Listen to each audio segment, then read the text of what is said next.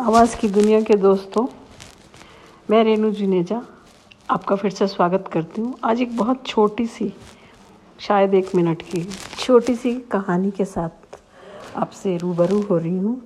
इस कहानी में देखिए, समाज के बदलते हुए स्वरूप का एक दंश।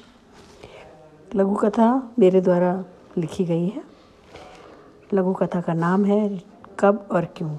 अस्पताल प्रशासन से एक मरीज़ अस्पताल प्रशासन से एक मरीज़ के परिवारजन लड़ रहे थे कि उनके मरीज़ की मृत्यु के बाद भी मरीज़ को क्यों वेंटिलेटर पर रखा गया है, जबकि दूसरे मरीज़ के अटेंडेंट अस्पताल प्रशासन से कह रहे थे, आप एक दिन के लिए और इन्हें वेंटिलेटर पर रख लीजिए। इस एक दिन का दुगना चार ले लीजिए, परंतु इनको रख लीजिए।